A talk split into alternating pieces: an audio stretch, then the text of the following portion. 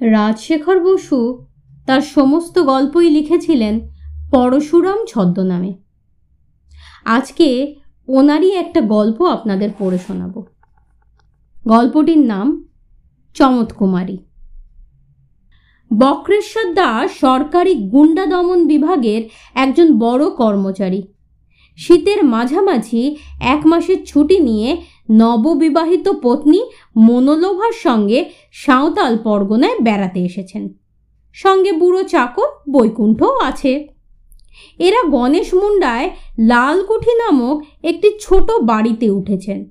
জায়গাটি নির্জন, প্রাকৃতিক দৃশ্য মনোহর। বক্রেশ্বরের বয়স চল্লিশ পেরিয়েছে, মনোলোভার পঁচিশের নিচে। বক্রেশ্বর বোঝেন তিনি সুদর্শন নন। শরীরে প্রচুর শক্তি থাকলেও তার যৌবন শেষ হয়েছে। কিন্তু মনোলোভার রূপের খুব খ্যাতি আছে, বয়সও কম। এই কারণে বক্রেশ্বরের কিঞ্চিত হীনতা ভাব, অর্থাৎ ইনফিওরিটি কমপ্লেক্স আছে। প্রভাত মুখুজ্জে মহাশয় একটি গল্পে একজন জবরদস্ত ডেপুটির কথা লিখেছেন। একদিন তিনি যখন বাড়িতে ছিলেন না, তখন তার স্ত্রীর সঙ্গে এক পূর্ব পরিচিত ভদ্রলোক দেখা করেন। ডেপুটি বাবু তা জানতে পেরে স্ত্রীকে যথোচিত ধমক দেন এবং আগন্তুক লোকটিকে আদালতি ভাষায় একটি কড়া নোটিশ লিখে পাঠান। তার শেষ লাইনটি, ঠিক মনে নেই এই রকম ছিল।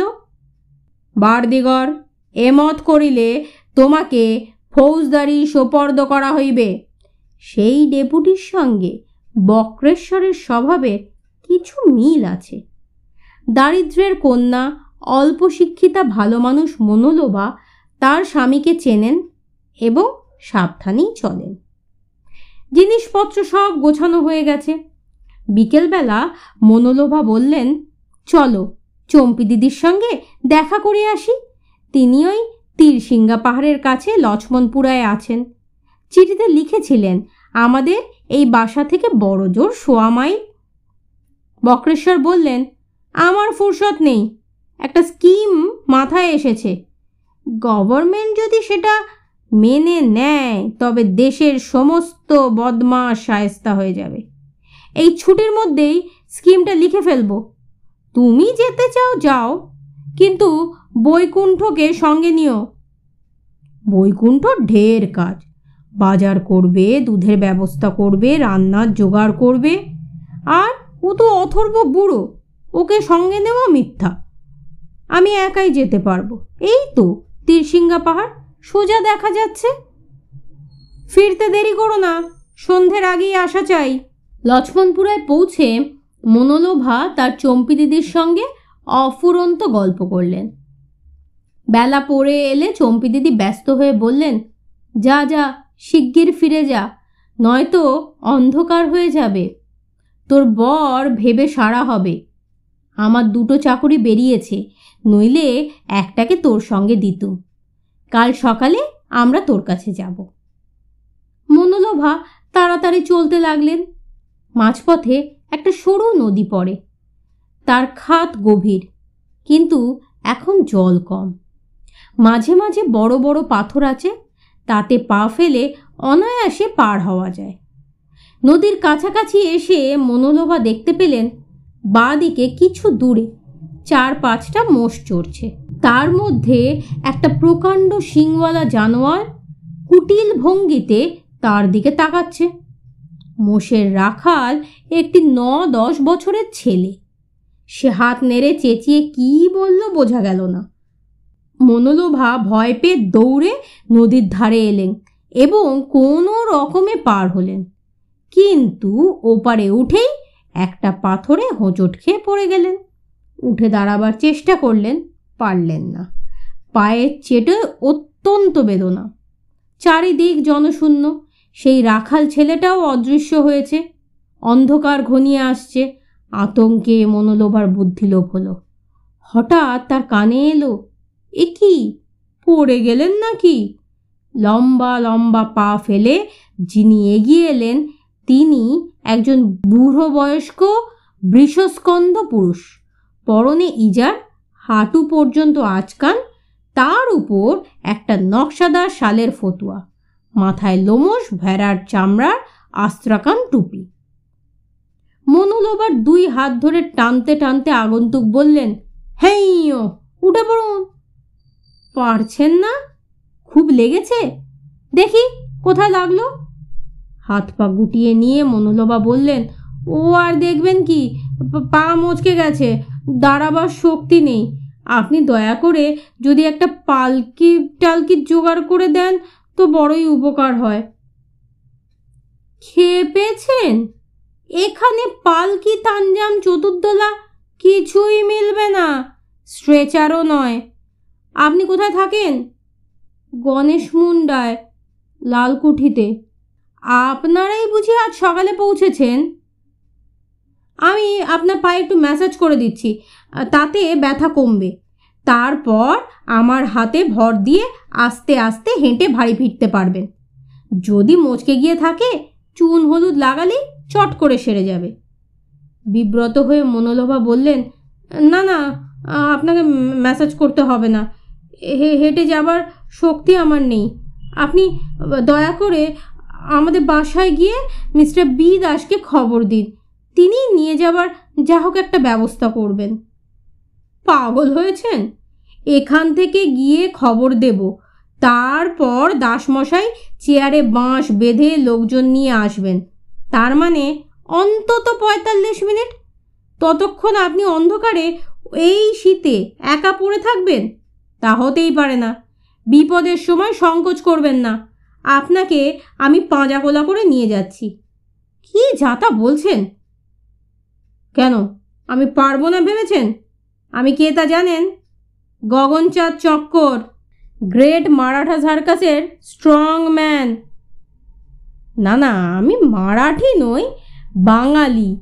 বারেন্দ্র ব্রাহ্মণ, চক্রবর্তী পদবিটা ছেঁটে চক্কর করেছি। সম্প্রতি টাকার অভাবে সার্কাস বন্ধ ছিল, তাই এখানে আসবার ফুরসত পেয়েছি। আজ সকালে আমাদের ম্যানেজার সাপুরজির চিঠি পেয়েছি, সব ঠিক হয়ে গেছে। দু হপ্তার মধ্যেই তোমরা পুনায় চলে এসো। জানেন, আমার বুকের ওপর দিয়ে হাতি চলে যায়। দু হন্দর বারবেল আমি বন বন করে ঘোরাতে পারি। আপনার ওই শিঙি মাছের মতন একরত্তি শরীর, আমি বইতে পারব না? খবরদার, ও সব হবে না। কেন বলুন তো? আপনি কি ভেবেছেন? আমি রাবণ আর আপনি সীতা? আপনাকে হরণ করতে এসেছি। আপনাকে আমি বয়ে নিয়ে গেলে আপনার কলঙ্ক হবে? লোকে ছিছি করবে?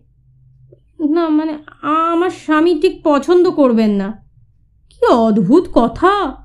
অমর রামচন্দ্রী স্বামী জোটালেন কোথা থেকে? বিপদের সময় নাচার হয়ে আপনাকে যদি বয়ে নিয়ে যায়, তাতে আপত্তির কি আছে? আপনার কর্তা বুঝি মনে করবেন আমার উপর আপনার অনুরাগ জন্মেছে। আমার স্পর্শে আপনি পুলকিত হয়েছেন। এই তো। একবার ভালো করে আমার মুখখানা দেখুন তো। আকর্ষণের কিছু আছে কি? পকেট থেকে একটা প্রকাণ্ড টর্চ বার করে গগনচাঁদ নিজের শ্রীহীন মুখের ওপর আলো ফেললেন। তারপর বললেন, দেখুন, লোকে আমার মুখ দেখতে সার্কাসে আসে না, শুধু গায়ের জড়ি দেখে। আমার এই চাঁদবদন দেখলে আপনার স্বামীর মনে কোনো সন্দেহই হবে না। মনোলভা বললেন, কেন তর্ক করে সময় নষ্ট করছেন? আপনার চেহারা সুশ্রী না হলেও লোকেও তো ধোষ ধরতে পারে। ও, বুঝেছি। আপনার চিত্তবিকার না হলেও আমার তো আপনার ওপর লোভ হতে পারে। এই না। নিশ্চয়ই আপনি নিজেকে খুব সুন্দরী মনে করেন। একদম ভুল ধারণা। মিস চমৎকুমারী ঘাপারদের কাছে আপনি দাঁড়াতেই পারবেন না। তিনি আবার কে? গগনচাঁদ চক্কর তার ফতুয়ার বোতাম খুললেন আজকানেরও খুললেন। তার নিচে যে জামা ছিল তাও খুললেন। তারপর মুখে একটি বিউভল ভাব এনে নিজের উন্মুক্ত লোমশ বুকে তিনবার চাপড় মারলেন। মনোলোভা শুধু প্রশ্ন করলেন, আপনার প্রণয়নী নাকি? শুধু প্রণয়িনী নয় মশাই, দস্তুর মতো সহধর্মিনী। তিন মাস হলো দুজনে বিবাহ বন্ধনে জড়িত হয়ে দম্পতি হয়ে গেছি। তবে তবে মিস চমৎকুমারী বললেন কেন? এখন তো তিনি শ্রীমতী চক্কর। আহা, আপনি কিছুই বোঝেন না। মিস চমৎকুমারী ঘাপারদে হলো তার স্টেজ নেম। আমেরিকান ফিল্ম অ্যাক্ট্রেসরা যেমন পঞ্চাশ বার বিয়ে করেও নিজের কুমারী নামটাই বজায় রাখে, সেই রকম আর কি। চমৎকুমারী হচ্ছেন গ্রেট মারাঠা সার্কাসের লিডিং লেডি বলবতী ললনা। যেমন রূপ, তেমনি বাহুবল, তেমনি গলার জোর। একটা প্রমাণ সাইজ গরু কিংবা গাধাকে টপ করে কাঁধে তুলে নিয়ে ছুটতে পারেন। আবার ছুটন্ত ঘোড়ার পিঠে এক পায়ে দাঁড়িয়ে একটা হাতে কান চেপে অন্য হাতে তম্বুরা নিয়ে ধ্রুপদ খেয়ালও গাইতে পারেন। মহারাষ্ট্রী মহিলা, কিন্তু অনেক কাল কলকাতায় ছিলেন। চমৎকার বাংলা বলেন। আপনার স্বামীর সঙ্গে তার মোলাকাত করিয়ে দেব। চমৎকুমারীকে দেখলেই তিনি বুঝতে পারবেন যে আমার হৃদয় শক্ত খুঁটিতে বাঁধা আছে। তার আর নরণচরণ নেই। আপনি আর দেরি করবেন না। দয়া করে মিস্টার দাসকে খবর দিন। কি কথাই বললেন? আমি চলে যাই। আপনি একলা পড়ে থাকুন। আর বাঘ কি হুড়োর কি লক্কর এসে আপনাকে ভক্ষণ করুক। শুনতে পাচ্ছেন? ওই ওই, শিয়াল ডাকছে। আপনার হিতাহিত জ্ঞান এখন লোপ পেয়েছে। কোনো আপত্তি আমি শুনব না। চুপ, আর কথাটি নয়। নিমেষের মধ্যে মনোলোভাকে পাঁজা কোলা করে তুলে নিয়ে গগনচাঁদ সবেগে চললেন। মনোলোভা ছটপট করতে লাগলেন। গগনচাঁদ বললেন, খবরদার, হাত পা ছুড়বেন না, তাহলে পড়ে যাবেন। কোমর ভাঙবে, পাঁজরাও ভাঙবে। এত আপত্তি কিসের? আমাকে কি অচ্ছুত হরিজন ভেবেছেন? না সেকেলে বটঠাকুর উড়েছেন যে ছুলেই আপনার ধর্মনাশ হবে? মনে মনে ধ্যান করুন, আপনি একটা দুরন্ত খুকি রাস্তায় খেলতে খেলতে আছাড় খেয়েছেন। আর আমি আপনার স্নেহময়ী দিদিমা, কোলে করে তুলে নিয়ে যাচ্ছি। আপত্তি নিষ্ফল জেনে মনোলোভা চুপ করে আড়ষ্ট হয়ে রইলেন। গগনচাঁদ হাতের মুঠোয় টর্চ টিপে পথে আলো ফেলতে ফেলতে চললেন। বক্রেশ্বর দাস দুজনকে দেখে আশ্চর্য হয়ে বললেন একই ব্যাপার? গগনচাঁদ বললেন শোয়ার ঘর কোথায়? আগে আপনার স্ত্রীকে বিছানায় শুইয়ে দিই, তারপর সব বলছি। এই বুঝি আপনার চাকর? ওহে বাপু, শিগগির মালসা করে আগুন নিয়ে এসো, তোমার মায়ের পায়ে শেক দিতে হবে মনোলোভাকে শুইয়ে গগনচাঁদ বললেন, মিস্টার দাস, আপনার স্ত্রী পড়ে গিয়েছিলেন। ডান পায়ের চেটো মচকে গেছে। চলবার শক্তি নেই। অথচ কিছুতেই আমার কথা শুনবেন না। কেবলই বলেন, লেয়াও পালকি, বোলাও দাস সাহেব কো। আমি জোর করে একে তুলে নিয়ে এসেছি। অতি অবুজ, বদরাগী মহিলা। সমস্ত পথটা আমাকে যাচ্ছে তাই গালাগালি দিতে দিতে এসেছেন। মনোলভা অস্ফুট স্বরে বললেন, বাহ, কই আবার দিলুম? বক্রেশ্বর একটু ঘাবড়ে গিয়েছিলেন। এখন গরম হয়ে বললেন, তুমি লোকটা কে হে? ভদ্রনারীর ওপর জুলুম করো এত দূর আস্পর্ধা? অবাক করলেন মশাই, কোথায় একটু চা খেতে বলবেন? অন্তত কিঞ্চিত থ্যাঙ্কস দেবেন, তা নয়, শুধুই ধমক। হু আর ইউ কেন তুমি ওর গায়ে হাত দিলে? আরে মশাই ওকে যদি না নিয়ে আসতুম, তাহলে যে এতক্ষণে বাঘের পেটে হজম হয়ে যেতেন। আপনাকে যে আবার একটা গিন্নি জোগাড় করতে হতো। চোপড়াও বদমাস কোথাকার। জানো, আমি হচ্ছি Bakreshwar Das IS goonda control officer. এখনই তোমাকে পুলিশে হ্যান্ড ওভার করতে পারি। তা করবেন বই কি? স্ত্রী যন্ত্রণায় ছটফট করছেন, সেদিকে হুঁশ নেই। শুধু আমার ওপর তম্বি। মুখ সামলে কথা কইবেন মশাই, নইলে আমিও রেগে উঠব। এখন চললুম, নির্মল মুখুজ্জে ডাক্তারকে পাঠিয়ে দিচ্ছি। বক্রেশ্বর তেরে এসে গগনচাঁদের পিঠে হাত দিয়ে ঠেলতে ঠেলতে বললেন আভেই নিকালো গগনচাঁদ বেগে চলতে লাগলেন, বক্রেশ্বর পিছু পিছু গেলেন। কিছু দূর গিয়ে গগনচাঁদ বললেন, লড়তে চান? আপনার স্ত্রী একটু সুস্থ হয়ে উঠুন, তারপর লড়বেন। যদি সবুর করতে না পারেন, তো কাল সকালেও আসতে পারি। বক্রেশ্বর বললেন, কাল কেন? এখনই তোকে সায়স্তা করে দিচ্ছি। জানিস, আমি একজন মিডল ওয়েট চ্যাম্পিয়ন এই নে, দেখি কেমন সামলাতে পারিস। গগনচাঁদ ক্ষিপ্র গতিতে সরে গিয়ে ঘুষি থেকে আত্মরক্ষা করলেন এবং বক্রেশ্বরের পায়ের গুলিতে ছোট্ট একটি লাথি মারলেন। সঙ্গে সঙ্গে বক্রেশ্বর ধরাশায়ী হলেন। গগনচাঁদ বললেন, কি হলো দাসমশাই? উঠতে পারছেন না? পা মচকে গেছে? বেশ, যা হোক কর্তা গিন্নির এক হাল। ভাববেন না, আপনাকে তুলে নিয়ে গিয়ে গিন্নির পাশে শুয়ে দিচ্ছি। তারপর ডাক্তার এসে চিকিৎসার ব্যবস্থা করবে? বক্রেশ্বর বললেন ড্যাম ইউ গেট আউট ইহাসে ও আমার কোলে উঠবেন না। আচ্ছা চললুম। আর কাউকে পাঠিয়ে দিচ্ছি? বক্রেশ্বর বেশ শক্তিমান পুরুষ। ভাবতেই পারেননি যে ওই বদমাস গুন্ডাটা তার প্রচণ্ড ঘুষি এড়িয়ে তাকে কাবু করে দেবে। শুধু দান পায়ের চেটো মচকায়নি, তার কাঁধও একটু থেতলে গেছে। তিনি ক্ষীণ কণ্ঠে ডাকতে লাগলেন, বৈকুণ্ঠ, ও বৈকুণ্ঠ প্রায় পনেরো মিনিট বক্রেশ্বর অসহায় হয়ে পড়ে রইলেন।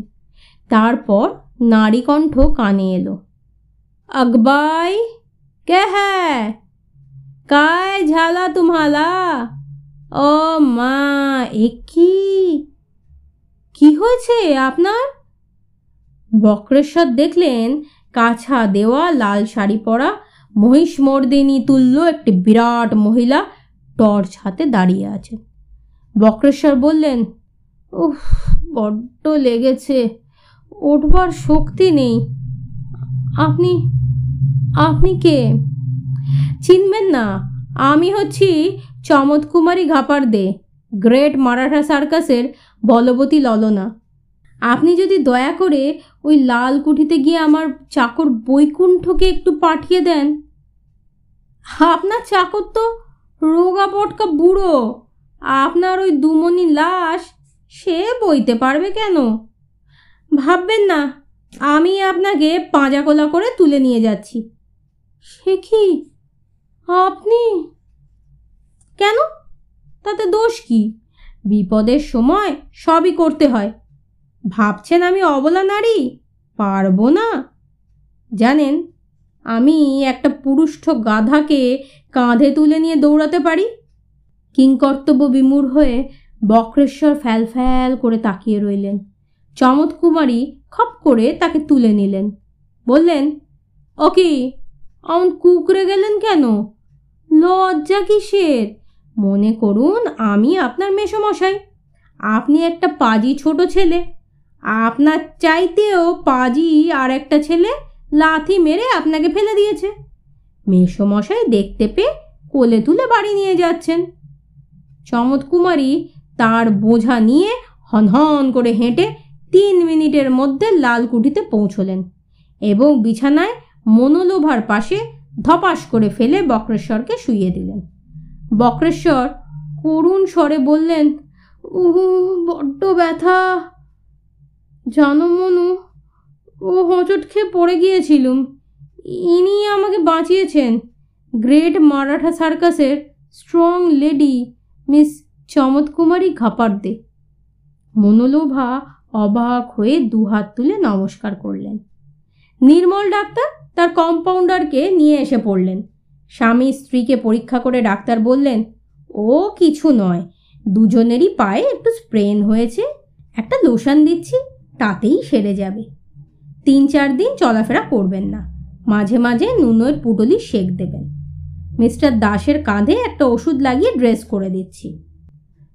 যথা কর্তব্য করে ডাক্তার আর কম্পাউন্ডার চলে গেলেন। চমৎকুমারী বললেন, আপনাদের চাকর একা সামলাতে পারবে না। আমি আপনাদের খাওয়া দাওয়ার ব্যবস্থা করে তারপর যাব। বক্রেশ্বর করজোরে বললেন, আপনি করুণাময়ী। যে উপকার করলেন তা জীবনে ভুলব না। মনোলোভা মনে মনে বললেন, তা ভুলবে কেন? ওই গোদা হাতের জ্যাপটা নিজে প্রাণে সুশ্রুরি দিয়েছে। যত দোষ বেচারা গগন চাঁদের। বক্রেশ্বর বললেন, ডাক্তারবাবুর কাছে শুনলাম আপনার স্বামী মিস্টার চক্করও এখানে আছেন। কাল বিকেলে আপনারা দুজনে দয়া করে এখানে যদি চা খান, তো কৃতার্থ হব। আমার এক শালি কাছেই থাকেন, তাকে কাল আনাবো। তিনিই সব ব্যবস্থা করবেন। আমার তো চলবার শক্তিও নেই। নয়তো নিজে গিয়ে আপনাদের আসবার জন্য বলতুম। চমৎকুমারী বললেন, কাল যে আমরা তিন দিনের জন্য রাঁচি যাচ্ছি, শনিবার ফিরব? রবিবার বিকেলে আমাদের বাসায় একটা সামান্য টি পার্টির ব্যবস্থা করেছি। চক্করের বন্ধু হোম মিনিস্টার শ্রী মহাবীর প্রসাদ, দুমকার ম্যাজিস্ট্রেট খাস্তগির সাহেব আর গিরিডির মার্চেন্ট সর্দার গুরমুখ সিং, এরা সবাই আসবেন। আপনারা দুজনে দয়া করে এলে খুব খুশি হব। কোনো কষ্ট হবে না। একটা গাড়ি পাঠিয়ে দেব। আসবেন তো? বক্রেশ্বর বললেন, নিশ্চয়ই নিশ্চয়ই। মনোলোভা মনে মনে বললেন, হেই মা কালী, রক্ষা করো।